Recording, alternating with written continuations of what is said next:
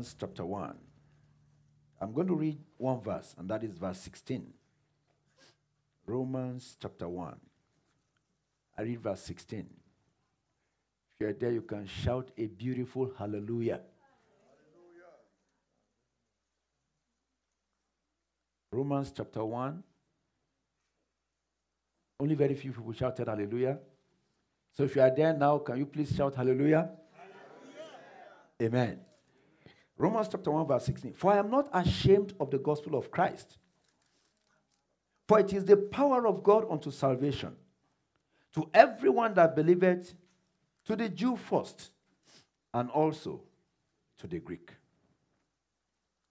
And the topic of our discussion this morning, hopefully, is going to be a short one, is what I call ashamed of the gospel. It's a question. Ashamed of the gospel? Or maybe we can put it in a, a, a better way by you asking your neighbor, Are you ashamed of the gospel? Don't be afraid. Ask your neighbor, Are you ashamed of the gospel?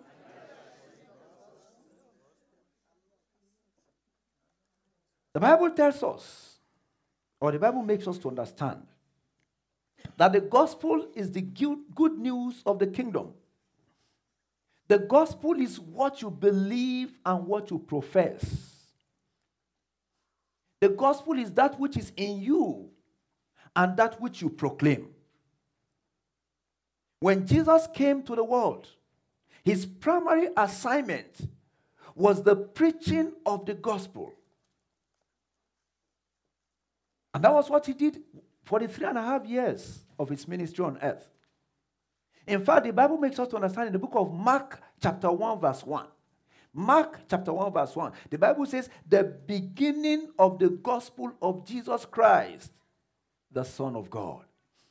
Everything about Jesus, all that he came to do, all that he achieved was about the gospel.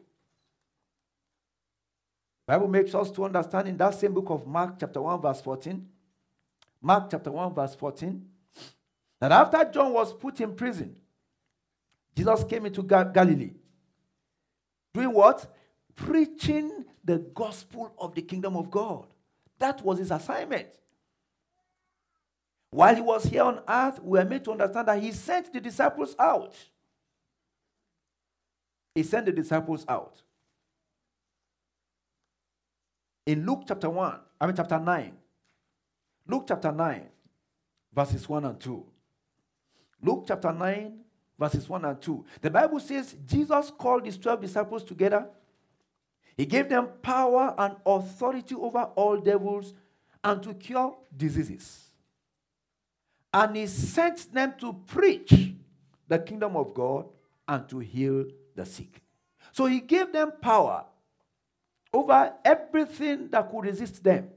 Then he sent them forth to preach. So the purpose for which, or the reason he gave them the power was to do what? Was for them to go forth and preach. It is only upon fulfilling that purpose that other things will follow. No wonder the Bible says, Seek ye first the kingdom of God and his righteousness. And what happens? Every other thing will be added unto you. That Luke chapter 9, verse 6 says, And they departed and went through the towns preaching the gospel. Doing what? Preaching the gospel and healing everywhere. That's very important. They went everywhere preaching the gospel. And because they were preaching the gospel, healings followed. And his great commission to us when he was here on earth was to go and preach the gospel. And if we will go and preach the gospel, he gave us an assurance that signs and wonders will follow. And I know one or two individuals here who are created for his signs and wonders. But if we are going to experience that signs and wonders, Brethren, one thing that God does not do is that He does not compromise on His principles. When God says, if you do this, this will be the result. If we don't do what He expects us to do, but we expect the results, we are not dealing with this God. But I know there's someone in the house today that the reason for which you have come here is that you need an encounter with God. And you will obtain that encounter in Jesus' name. I say you will have that encounter with Jesus' name. In Mark chapter 16, verses 15 to 18, the Bible says he told the disciples, He said, Go into all the world, preach the gospel to every creature. Verse 16 says, He that believeth and is baptized shall be saved. He that believeth not shall be damned. And verse 17 says, These signs, tell somebody these signs. So these signs shall follow them that believe. In my name. In whose name? In whose name? In the name of Jesus shall they cast out devils. They shall speak with new tongues. They shall take up serpents. And if they drink any deadly thing, it shall not hurt them. They shall lay hands on the sick and they shall recover. But these are signs that follow them that believe and go as he has commanded. His commandment is go and preach to every creature. And Brethren, I know that in this church, God is raising up a generation of men for signs and wonders. But God is not a magician. His principles are very clear. He's saying unto you, Go and preach. Not only will you experience the signs and wonders, then you will demonstrate them. If I were to ask us here, how many of us will love it? That not in, not in church. Maybe you are going in the bus and you meet somebody in pains and you say, Can I pray for you? I say, You can pray. The person does not even believe that your prayer will achieve anything. But you pray for that individual and the pain disappears. How many of us would like that? Because if you can do it for someone, then you can do what? You can do it for yourself. Then when you are in pains, you can say, Lord, there is no room for this pain in my body. Then you can lay your hands upon yourself and the pain will disappear. But there's only one condition. And what is that condition? You must preach the gospel.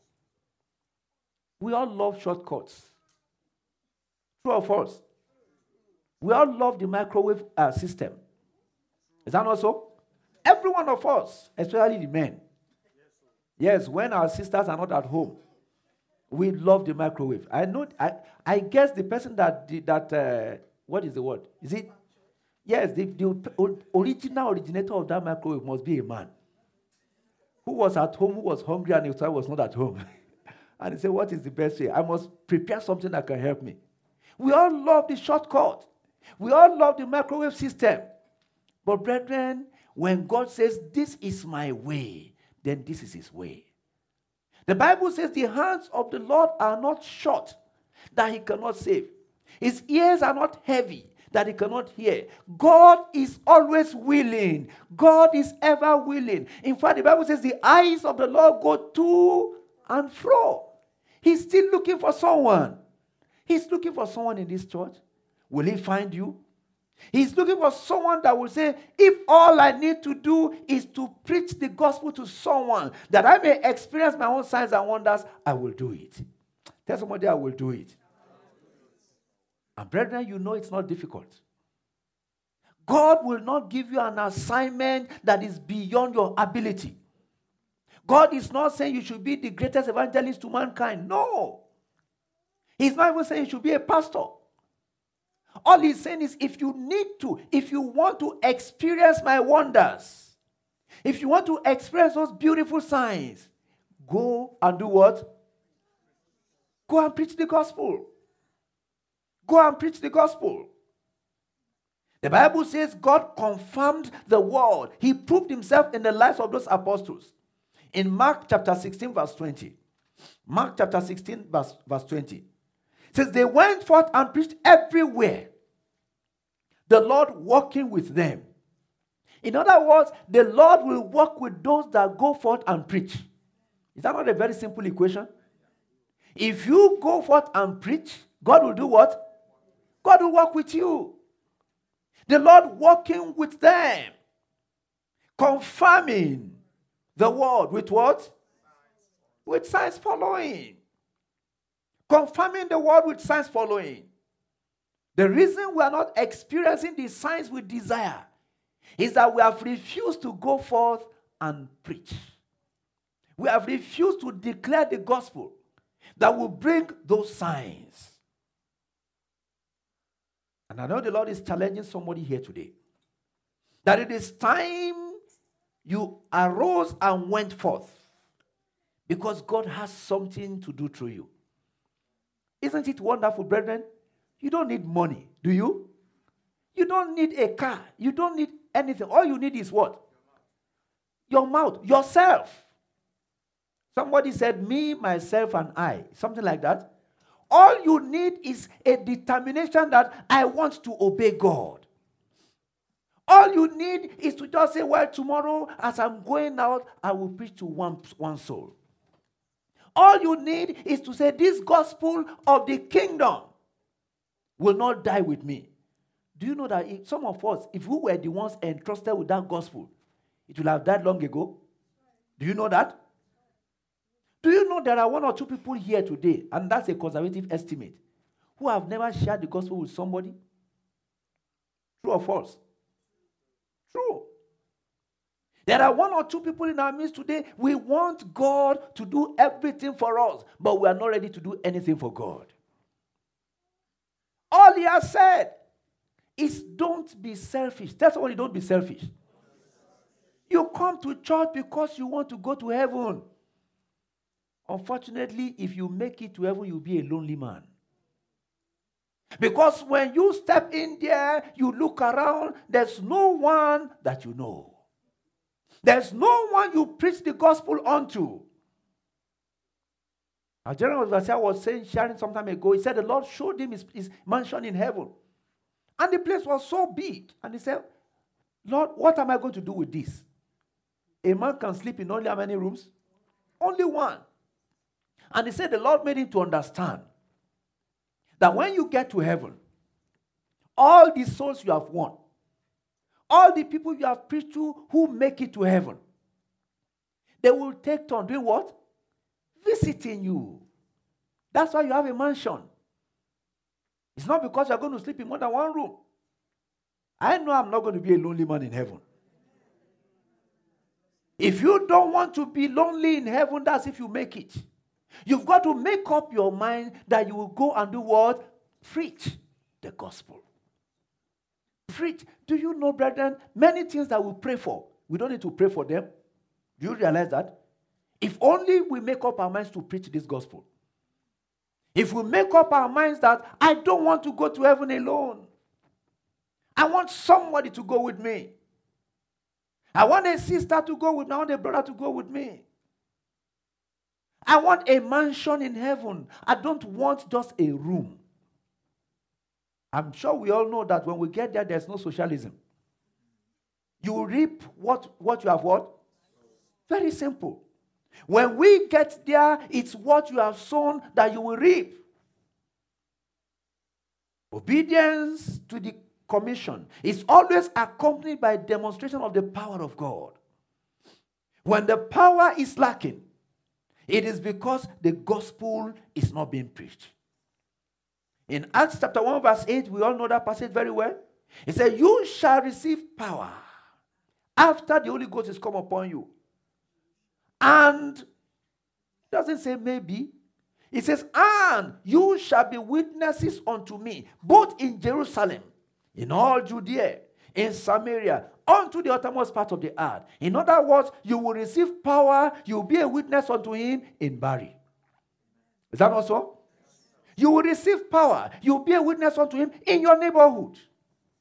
You will receive power, you will be a witness unto him in your place of work. You will receive power. You will be a witness unto him in your home. Some of us, the reason our husbands are not Christians is because we say we are Christians, and the man looks at you and says, If this is what it means to be a Christian, I don't want to be a part of it. Is that also? Some of us, the reason our wives are not Christians It's because they look at you and say, You go to church every day. But it, might, it maybe it will be easier to live with the devil than to live with you. How then can you be a witness? When the Christ you profess to believe in and to serve has made no difference in your life. When you don't fulfill the purpose of your call, you are ashamed of the gospel. Remember the question we started with?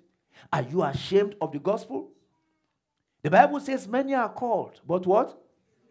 Why are few chosen? Why are not many more chosen? Because many that are called are ashamed of the gospel. What does it mean to be ashamed of the gospel? What does it mean? Number one, when you live in sin, you are ashamed of the gospel. When you do what? When you live in sin, you are ashamed of the gospel. In Romans chapter 6, Romans chapter 6, from verse 15 to verse 23, the Bible makes us to understand some things, I mean, some contrast between living in sin and living a righteous life. Verse 15 says, What then? Shall we sin because we are not under the law, but under grace? And what's the answer there? God forbid. Even the Bible says God forbid, but in our contemporary world today, many will still tell you that one because there is grace, you can sin how? Unlimitedly.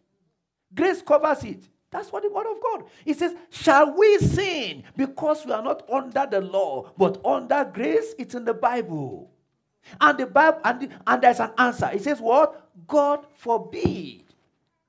When you continue to live in sin, you are living a life of a man, a woman, a brother, a sister that is ashamed of the gospel.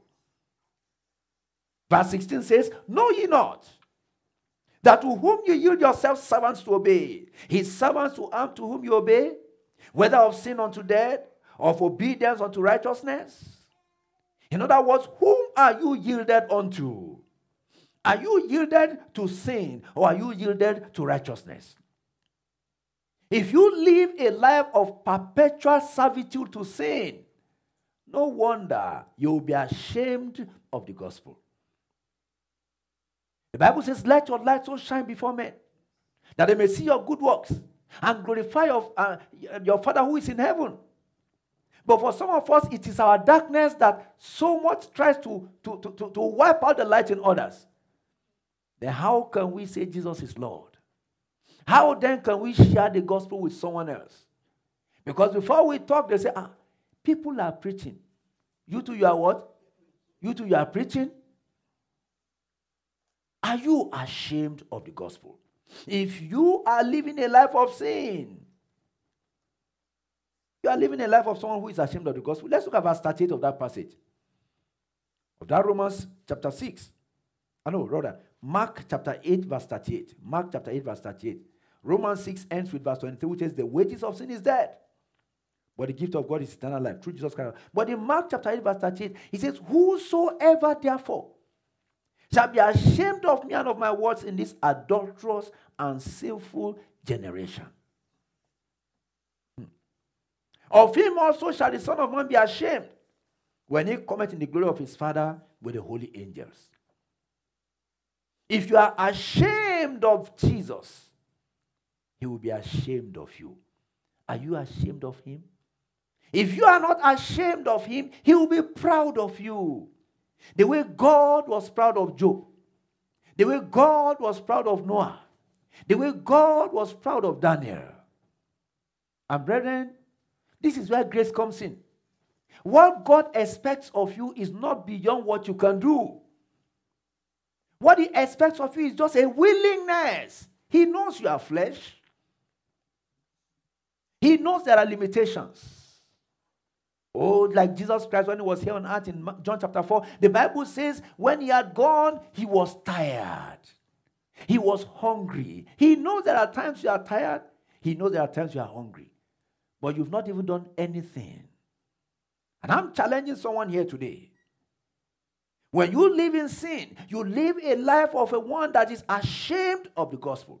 That's number one. When you cannot freely share the gospel of the kingdom of Jesus Christ, you are ashamed of the gospel. You cannot freely share it. In 2 Timothy chapter 1, verse 8, the Bible says, Be not therefore ashamed of the testimony of our Lord, nor of me his prisoner, but be a partaker of the afflictions of the gospel according to the power of God. The testimony of our Lord is very simple. He came, he lived, he died, and he did what? He resurrected. That's the most important part of it. The Bible says, if he had not risen on the third day, vain is our faith. But thank God, because he did not permanently die in the grave, he gave a hope and a future to you and I. And I pray that when your journey on life is ended, it will not be a story of could have, should have. That the host of heaven will rejoice because of you. That they will say, Oh, a general has come home. Not because you are the general overseer, not because you are the pastor, but because you are an obedient child of God. Because you are an unselfish child of God. Because you are not a child of God that says, So long as I make heaven, that is it. But you are a child of God that says, I don't want to make heaven alone. I want somebody to go with me. Why are many of us ashamed of the gospel? What does it mean? The third thing is lukewarm Christianity. What did I call it? Lukewarm Christianity makes you to be ashamed of the gospel. Revelation chapter 3, from verse 15 to verse 19. Revelation 3, verse 15 to 19. Lukewarm Christianity will make you ashamed of the gospel. He said, I know thy works, that thou art neither cold nor hot. I would they were cold or hot. Say, because you are lukewarm, I will spew thee out of my mouth. Many of us still think we are children, we are, we are children of God, but God already spewed us out of his mouth because we are lukewarm. A lukewarm Christian is a Christian that is ashamed of the gospel. A lukewarm Christian is one that is not ready to stand for the Lord. He said, I will spew it out of my mouth. Look at verse 17 of that passage. He said, Because you say, I am rich, I'm increased with goods, I have need of nothing. He said, But you don't know that you are wretched, miserable, poor, blind, and naked. You cannot be a child of God that has made up his mind to share the word of God in love with someone, and all those things will be used to, to, to, to address you. Lukewarm Christianity. Lukewarm Christianity. He said in verse 19, As many as I love, I rebuke and chasten. Be zealous, therefore, and do what? Is somebody with me? Be zealous, therefore, and do what? And repent. So you are in church today because Jesus loves you. Tell somebody Jesus loves you. I know this is not the type of message that some of us expect to hear in church today. A sister came to me some time ago and said, Oh, when I'm coming to church, I want to come, I want to be excited. I want to. if all you come here is you come, come and excite your ears, on the last day, God will ask me, I sent that man to you that day, but you didn't preach the message I gave to you. I can give you one assurance today. I am preaching the message God wants me to preach. And the Lord is saying unto someone here today, it's because I love you that I'm rebuking you and I'm chastening you. And he says, Be zealous, therefore, and do what? Repent. Repent. Make up your mind that you will share this gospel of the kingdom with somebody this week. Make up your mind that by the time we come together next Sunday, you'll be able to say, I share the gospel with someone every day. Start somewhere. Tell somebody, start somewhere. That story must change. Because I know that God is prepared, God is ready, God is willing to give you something. What he's saying, will she obey me? Will he obey me? Why don't you for once forget about your needs and think of the needs of the living God, the divine need. Why? Or what makes you to be ashamed of the gospel? The last thing I want to mention is compromise. What did I say? Compromise. Many of us are masters of compromise. Compromise. So long as you make some men happy, you don't care what God thinks. You can make men happy and God is unhappy. It doesn't matter. It doesn't mean anything to you. In Isaiah 52 from verse 11, the Bible says, Depart ye, depart ye, go ye from hence, touch no unclean thing. Go out of the midst of her, be ye clean, that bear the vessels of the Lord. Be ye clean, depart, stop toying with sin, stop compromising the standard of God. He wants you for himself. That's the meaning of a jealous God. God is a jealous God. He doesn't want to share you with any man. He wants you to look at his own. I mean, what does he want first in everything that you do? Remember, there was this uh, vi- home video that we watched. Is it? I don't know. Uh, don't remember it now. But this young man who wanted a job, that the MD called him into his office. I'm sure somebody would be able to tell me the title. Called him into and said, "Go and go and change the uh, uh, the records. Go and falsify the records. And the man struggled himself, should I do, should I do not? And the following day went and said, Lord, I mean, sir, I cannot do it. I'm a child of God. And he expected that they will fire him. And they gave him that job. Many of us, we call ourselves Christians. If your boss calls you into the office and says, Young man, yeah, no, we know that this is the inventory. We have five drums in the warehouse, but I want you to change it to 5,000 so that our balance sheet will look very good. So, those of us that are accountants know what I'm saying. We have only five drums, but just put three zeros. After all, they are zeros, right? Just put it there so that we'll have a very good book. You say, Well, it's my boss that told me to do it, so I will do what? I'll do it. What shall it profit a man if he gains the whole world that your boss will never, when he's looking for a man of integrity, he will not think of you. Because he knows you can be bought. He knows you have a price. When we talk of things like some, of, some people think things like this only happen in, uh, in God's own country. It happens everywhere. And some of us here know what I'm saying. You have falsified records to appease your boss. But God is not happy compromise will make you to, after you've done that, can you preach to that man? Can you tell him, uh, uh Mr. Jones, do you know Jesus loves you? He will look at you and smile. I say, uh, uh, Johnson, just go and do your work. And you know the meaning of that. You have sold yourself for $5,000. You are ashamed of the gospel. But if you have stood your ground and said there is still something called integrity, I am a child of God. I cannot do this. If this is what you want me to do, well, I will dust off my resume. Please be a good reference when my letter comes to you. That man will stand by you to the end. Many of us have been framed up in our places of work. No one can stand for us.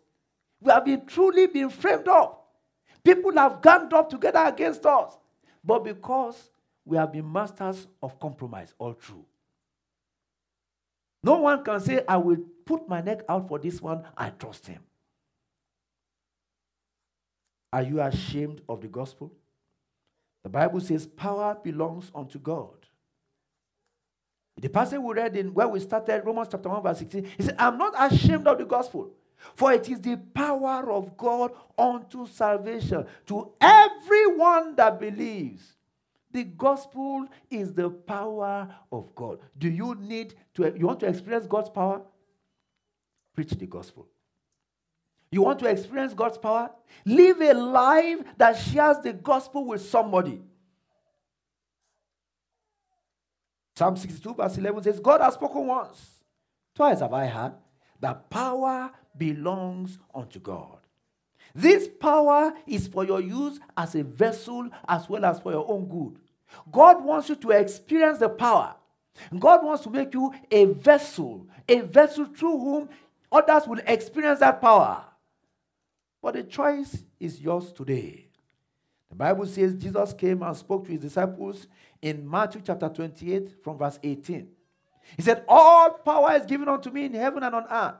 Say, Go ye therefore, teach all nations, teach all nations, baptize them in the name of the Father, the Son, and the Holy Spirit. Teach them to observe all things that I have commanded you. He said, And lo, I am with you always, even to the ends of the earth. When God is with you, whoever is against you, it, they, are, they are against you for the, to their own detriment. That's what the Bible says. When a man's ways pleases the Lord, he does what? He makes his enemies to be at peace with him. Not because they want to be at peace with you, but because if they are not at peace with you, they know that they are digging their own graves. This is the power of God. Jesus Christ said, All power is given unto me. I give it unto you. Go and preach. That's all you have to do. Brethren, the ways of God are very simple. They are very simple. All that He expects of you, they are very simple. You think you need to be eloquent and have PhD in theology to preach? No. You may just need to tell somebody Jesus loves you. And the guy thinks you are speaking Greek because the guy doesn't understand. But that may be what will prevent that man from committing suicide. That may be what will prevent that woman. In the, in, in the past, when people want to commit suicide, they go and take a rope and tie their neck. They don't do that again. Oh, there are many drugs they can buy that they will just go, and go home and swallow and they are gone. But because you met that sister in the bus, say, Oh, hi, how are you? God bless you. God bless you. I have a message for you. And she looks at you. What's the message? I just want to tell you that Jesus loves you. You don't need to say more than that. If you know anything further to say, say it. You know nothing else further to say, do what? Don't say it. Just say Jesus loves you and look for the next exit and run away. But you have preached the gospel. You have done what? You have preached the gospel. Because that phrase, Jesus loves you, will resound in the heart of that sister.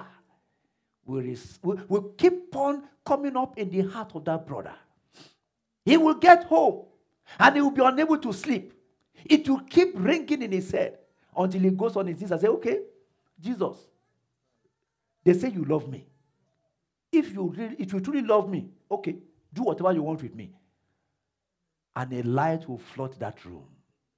And Jesus will reveal himself unto him. And that man the following day is a different man because you shared a testimony with him in the bus. Because you said unto her, Jesus loves you. If you are ashamed of the gospel, the power will not be manifested, either in you or through you. But this morning, you can make up your mind that it's a new beginning. And, brethren, for me, it's a new beginning. As I'm preaching this word unto us, there are a number of things I'm telling myself that I need to do better. You can make up your mind that from this day onwards, I will. That scripture we read in Revelation chapter. It said, "Be zealous and do what and repent." That things must change. I must live a different Christian life from this day onwards. I must be a child of God that God is proud of. I will not be one of those that God will look at and continue to shake his head.